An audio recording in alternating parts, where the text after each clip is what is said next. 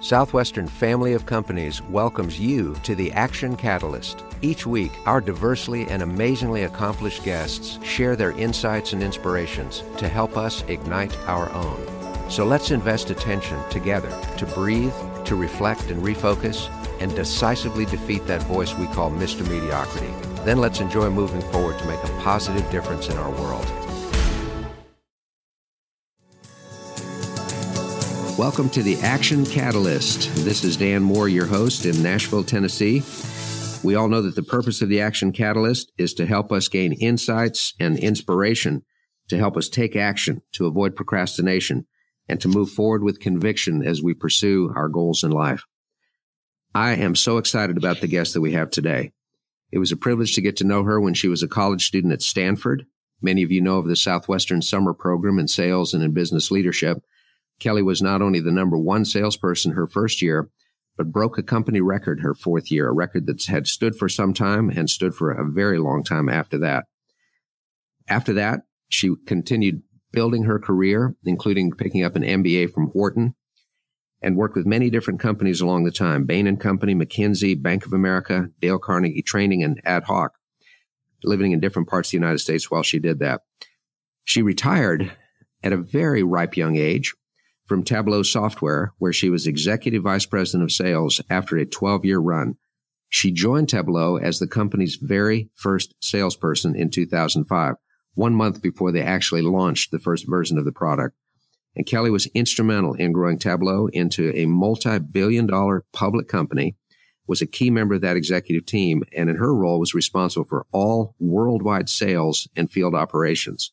Direct sales, channel sales, services, training, tech support, customer success, and oversaw more than half of the employees. She has hired thousands of people over her years and has built from scratch, starting as the very, very first salesperson. She is a family woman, enjoys time with her family, and is retired in Seattle. Since retiring, she spent a great deal of time now in board work and volunteer work with several organizations, both for profit and assisting at the Professional Sales Institute at the University of Washington. So we're very excited to have Kelly Wright here with us today. Kelly, let's go ahead and get started. If you don't mind, share just a little bit of, of the experiences that led you to get started with, with Tableau. I know that you were with another technology company in the Bay Area for about six years that didn't really scale, despite incredibly hard work with a lot of smart people. And I'm curious if you can maybe share with that and then talk about the transition to Tableau. So leaving a company you'd been with for six years to one that didn't even have their first functioning product yet when you got started. So yeah. Please take it away. Dan, first, thank you so much for having me here. It's a pleasure to be able to speak with you. And yeah, as you mentioned, uh, a bit of my career trajectory was I was very privileged and lucky to be able to end up at Tableau. And as you talked about, I had done sales in a whole bunch of different capacities. So I was really a salesperson at heart back from the days when I was selling books door to door with you. And I had sold educational books. I had sold training. I had sold uh, residential mortgages. And then I had done sales at, at another technology company prior to Tableau. And the reason that I actually ended up joining Tableau was for a couple different reasons. One, I was really inspired by the mission and the company story. And two was the people. So just to talk a little bit about that is I loved the mission of Tableau. Back from before I started, the mission was to help people see and understand data. And if you think about this, Dan, it's just such a huge mission. And there were, at the time, there were fifty-five million companies in the world, probably more than that now. And every single one of those companies has data. And our belief, which I believe is true, is that every single one of those fifty-five million companies not only had data, but they had at least someone who wanted or needed to analyze, evaluate, explore, and interrogate their data. And I was drawn to this mission, not only because it was so ubiquitous, but I had learned firsthand how frustrating it was to not be able to ask your own question of your own information and interrogate. So my time in consulting, we were actually hired to solve really critical company strategic initiatives.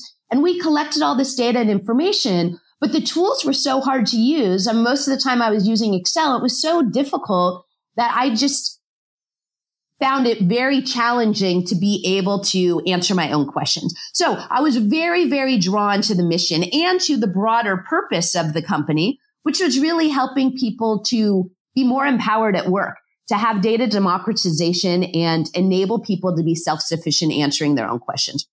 So that's the first thing. And I, and I would give that as a piece of advice is for anyone looking for a career change or trying to figure out where they can be successful, make sure that you can identify with the mission. And then secondly, it was the people. I mean, there were super smart people.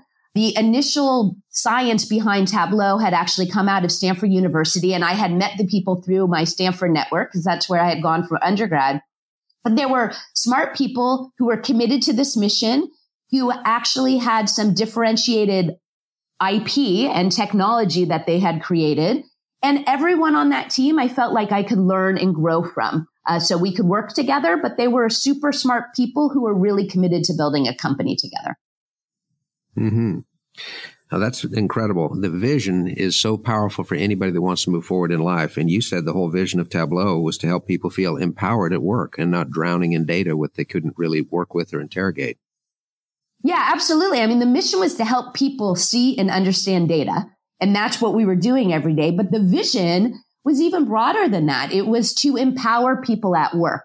And when people feel empowered and self-sufficient and more productive at work, which is really what it was all about. This, the vision of data democratization, self-empowerment, self-sufficiency.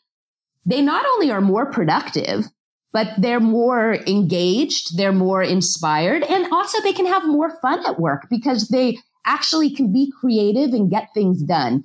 And to me, that was part of the joy of working with the customers every day is moving forward on our mission at Tableau. We were able to actually inspire people in their jobs, help them be more productive, but help them enjoy what they were doing more every day. And that was really fun to be part of.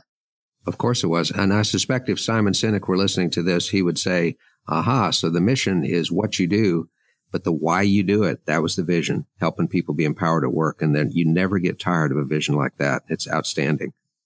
Yeah. Right. And we talked about Simon Sinek all the time at Tableau and really just connecting people to the why. And I and I think that's a big part of sales and just communication in general is if people understand the why they are doing things and allowing people to learn how to better communicate the why, to be able to share their authentic self and their authentic reason for why they're doing things and why they're passionate, then it makes it much easier to actually move forward in the whole sales process. So yes, I was the head of sales at Tableau and there were a whole bunch of different sales processes and tactics of sales that we use.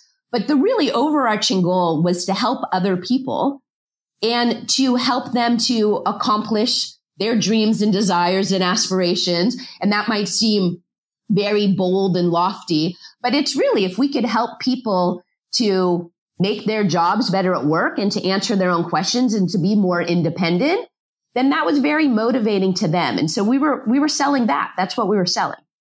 So you're really selling an improvement in people's lives, which is fantastic. And, you know, when you speak about why, there's all kinds of concern these days among different generations. And people say, well, these millennials, I don't know how to reach them. Well, millennials are also sometimes called Gen Y. And if we simply talk to people about our why and their why and bring them together, motivation tends to take care of itself. And it's phenomenal with this generation, which is tremendous. Now, yeah, and I think this generation, it's pushing us to actually do what is just a normal human ways for human bonds to happen anyway. If people understand the why and they understand what are the motivations to interact with each other, then the relationships and the communication just works better. Right. Absolutely. Well, it, it's it's so interesting speaking with you, Kelly. I'm going to ask you to jump in a time machine for just a minute. Because right now, as we look at Tableau, it is a public company, a very successful I P O, market value in the billions. You led the revenues up to eight hundred fifty million dollars just in your part. It's absolutely phenomenal. But let's go back in the time machine. When you just started, version one point oh was a month away, wasn't really productized yet. How did you start? How did you get started? Because we have lots of listeners that are have an idea, they're they're ready to launch, but how do you get the first sales? Mm.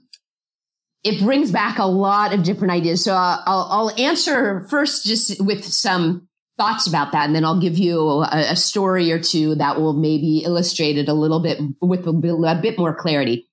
So when I had joined, we did have a product. It was a beta product. We had a couple little beta, a couple beta customers, and our customers were very excited again about this mission because we were explaining what we were trying to do. So even if there's limited functionality, it was still helping them to work faster. But our job early on as a sales, uh, as when we are selling, you have to really tap into selling that mission, because we were doing a lot of evangelical selling. And what I mean by that, that missionary selling, is you're selling the idea, you're selling the road and the true north of where you're going on, because all the things that the customers want, you don't have. So we had, we were a data analytics product. We didn't have something up on the server to share on the web. We didn't connect to a whole bunch of different data sets. In fact, if customers had asked us a hundred different questions, hey, I can't figure out how to do this, maybe we could do one or two. Now, if someone were to ask a hundred questions, there's only one or two that we can't do. So you're selling this vision and this idea. And then it's also about making those customers as successful as possible. So what we were focused on is delighting the customers, making sure they have a really positive customer experience, and then bringing them along for the ride, letting them know, hey, if they signed up with us really early on, they could help inform the product strategy. They could help inform the way that we partnered and worked with customers. So we weren't only just selling them something, we were actually bringing on these partners where we could bring them along and help to develop the company alongside them. And then back to this whole sense of why that we talked about a few moments ago, is being able to understand what it was that they wanted and really focused on making them more successful. And back then, it was about helping them to get their work done faster and answering their own questions. So that's how we were thinking about it, is being able to also sell what you had. So oftentimes what people are trying to do is sell this broader vision, where you want to do that, but that has to be balanced with really only focus on selling and closing those customers where you can help them right now, because you don't want to sell something now and then you can't actually solve their problem for another year. So that's the conceptual piece of it. Uh, I'll tell a story that maybe illustrates it even better. I remember it was two thousand five, which was the year that I joined Tableau, maybe just a few months after I had joined. I was talking to a customer on the phone who was using a sample version of Tableau. They were using the trial, and they had called and said, hey, Kelly, I'm trying to figure out, I, I've done this piece of analysis and I want to share it with my team. How do I share it? Because I can't find the print button. And I had said, well, customer, I'm glad you're really happy with the product, but the reason you can't find the print button is we don't print. And then the customer said, well, can I export it to P D F? Because then I can just print with the P D F. And I had said, well, we don't do P D F either. And they said, well, can I share it like on the internet somewhere? Can I publish it somewhere? And of course, we didn't have that functionality.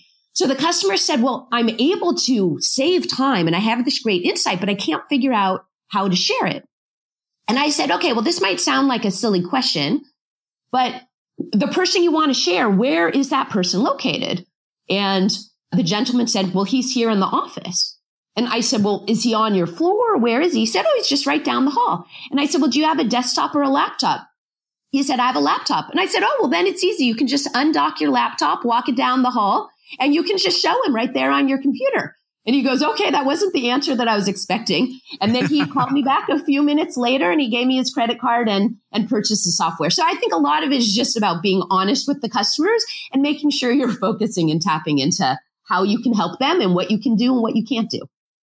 Right. And this conversation sounds like was happening voice to voice. Is that correct? It was voice. Yeah. Th- yeah. This, so that one was happening over the phone. Right, which is, is extremely impressive, because there's such a tendency now to use electronic media for communication and dialogue through email and texting and all the rest of that. In my opinion, there's no substitute for voice to voice, particularly when you're trying to work with somebody and you've got something that's brand new with limited functionality. I think that's a key lesson. The other thing that you said was don't sell what you can't deliver. And I believe with a lot of people that have a very bold vision for their organization or their company, it's so easy to promote what it will one day be, and yet customers need to know what it is now, and you mas- manage that and mastered that in a brilliant way. And it's hard to do that sometimes. Uh, but I think customers appreciate just being honest and direct as well. So say, this is what we have now. That's in our roadmap for the later. But we want to make sure that you're successful now with what we can do. Absolutely. And it's really impressive to me that you took that on yourself. There's an old saying around here that was coined by Spencer Hayes, our executive chairman, who said that you can't teach what you don't know and people won't follow where you won't go. And so you put yourself out there first to learn all these systems. And it's one thing to be excellent by yourself. How how long were you the only salesperson? And, and can you maybe spend a couple minutes describing the process of beginning to grow and how you added people and how you figured out how to duplicate yourself without just making a bunch of clones and help people feel empowered to grow too? I'd love to hear the scaling process. Oh, sure. To clarify a few things. One, I was the first salespeople, but the salesperson, but there were other salespeople that came in right after me. And then secondly, and this was something that I think I started lurking when I was a manager working with you, Dan, selling books door to door. And then in some of my other management experiences, to have a bunch of clones of me was definitely not what uh, was a good strategy. People did not want to be exactly like me. They wanted to be themselves.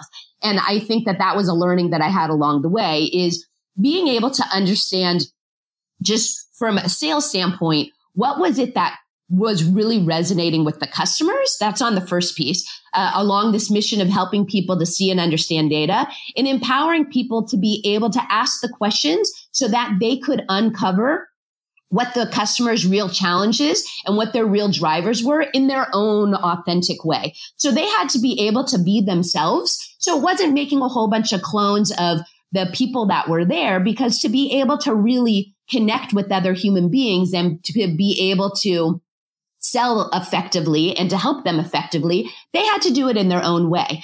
Now, I think when it comes to scaling, there's really two pieces that we focused on. One was being very clear and intentional about what our culture was and what our core values were at Tableau. So we could hire people that aligned to that and have really one whole way. It doesn't mean everyone had to think and act alike, because we definitely wanted diversity of thought and diversity of behavior. But in terms of those core values, be very, very aligned on those, because that helps with the central core messaging of the company. And it also helped to inform a lot of our decision-making and prioritization. So that was the first. I think on the second, it was just being very clear about where we were focusing at all different times. As I mentioned, there are fifty-five million companies in the world, and every company used data, regardless of vertical, functional, space, geography, or what their problems were. And if we just spread ourselves really thin, that was hard. So we had to really prioritize on what we were doing. How we prioritized early on is we focused on those real data users and those data analysts and how we could actually make that message for them so that they could be more productive and that we could help them to save time and feel more empowered at work. And then what we did with those is we made those people really great champions and advocates so that we had more evangelists that weren't only on our sales team, but were within the customer as well. And I'm happy to talk more about each of those pieces. I think that would be really instructive for our listeners and, and very, very helpful. My guest in a recent podcast was a retired C E O of Bridgestone Firestone, and he quoted Peter Drucker, who said that culture eats strategy for breakfast. And you were very clear about your culture. And it sounds like that is an ongoing theme, which is great. So yeah, please expand, particularly as you were adding people. And I guess a, a part of that expansion, Kelly, is you've stated you want people to be themselves and do it in their own way. At the same time, you need consistency, particularly when you're in a worldwide sales market. How did you balance helping people mm. feel like they can do it in their own way with also being sure that the messaging and the processes were being conveyed in a consistent way through all of those many people you worked with around the globe? Okay. So there, there are a few questions in there. So Dan, let, let's take the core values and culture one first, and then let's come back to the scalability and the sales process one. Perfect. Okay. So with regards to culture, to scale, we were very intentional about culture at Tableau. So very early on, we came up with our Tableau core values, and later we added Tableau leadership principles. And these weren't just words on the walls. These were values that we lived by and practiced daily. And they helped to inform who we hired, how we had performance discussions, how we had conversations with our customers. So each company has a different culture and a different personality. And that's good because there's not necessarily one culture that is better than any other. But it is critical that a company culture helps to guide the company and that everyone at the company aligns with those values. So at Tableau, our values included, we are on a mission. We build great products. We use our products. We work as a team. We respect each other. We're honest. We keep it simple and we delight our customers. And then later we added leadership values. There were a number of them, but the first that was most important is we champion our values. We communicate well. We're positive. We make decisions. We recruit great talent. We foster personal growth. And there were a few others. What this did is we were hiring people who were all on the mission. People had to be really passionate about helping people see and understand data. They had to think that that was an inspirational, important endeavor. And then we hired people who respected other human beings, who were honest, and who were wanted to work as a team, all those other pieces. And so what this ended up doing is we had the type of people who were aligned with the way we wanted to do work and with the way we wanted to do things. And then what happened is as we were able to make decisions, so for instance, one of our core values were we keep it simple.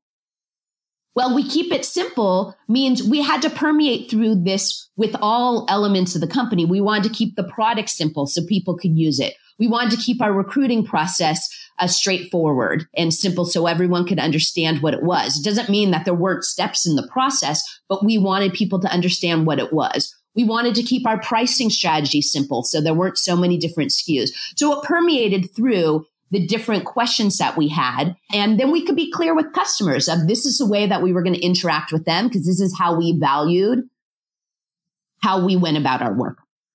That's absolutely fantastic. Now, on the theme still about how you scaled and how you added people, very talented leaders often have a difficult time with delegation. They have a, a hard time letting go because they know if they do it, they're going to get it right. If they give it to somebody else, there may be mistakes. And so that is a real lid on their ability to grow. What was sort of your attitude toward when you would let go of something, how you would develop people? This general theme, I think, will be really important as, as so many people are growing their businesses too. Well, I, and that's hard. It's really hard as a leader to be able to get things done and to be able to have that appropriate balance of when do you do something yourself, especially when you know what the answer is and you can maybe do it faster versus empowering others. But when it comes to scaling, I mean, at Tableau, you know, I joined when there were ten people. And then when I left, there were close to thirty-five hundred. You, you can't do everything yourself. I mean, you're highly dependent on other people to get things done and help you to scale. So it is being able to, one, hire people that are willing to raise their hand and learn and grow and be able to take on more things where they're able to continue to challenge themselves and bringing in the level of experience where you can trust other people to get things done. But then other, you have to have that level of trust so you can relinquish and let things go and not be too worried if people make mistakes and, and have some failures along the way. That's one of the reasons that delegation is so hard is people are so risk averse to have some level of failure, but that's how people grow and scale. So there's always a balance there. With the delegation is you have to look at what are the things that you absolutely need to do yourself. And then where in order to scale, there's only so much you can do. And there's things that you have to let go. And then you push it down to other people so that they can get things done. For, for me personally, though, Dan, it's interesting. Before I was at Tableau, the largest team I had ever managed was sixteen people. And I didn't know how to do a ton of the things that we did at Tableau. I had never gone through an I P O uh, before. I had never opened up global teams. I had never started a huge customer success organization. I had never built a whole enterprise sales engine before. So I was highly dependent on hiring fantastic talent who were super capable. And in fact, every single day I went to work, I was learning from them. So they were learning and growing from, or I was learning and growing from them just as much, if not more, than they were learning and growing from me. And I saw my job not to do their job, but my job was really to empower them to do the job in the best of their capability. And that requires a huge amount of delegation and trust in that delegation. The Action Catalyst podcast will return next week with the conclusion of this inspiring second part interview. If you enjoy this podcast, please make sure to subscribe. To stay updated on everything that the Action Catalyst is up to, make sure to follow us on Facebook and Instagram at Action Catalyst Podcast and Twitter at Catalyst underscore Action. Thanks for listening.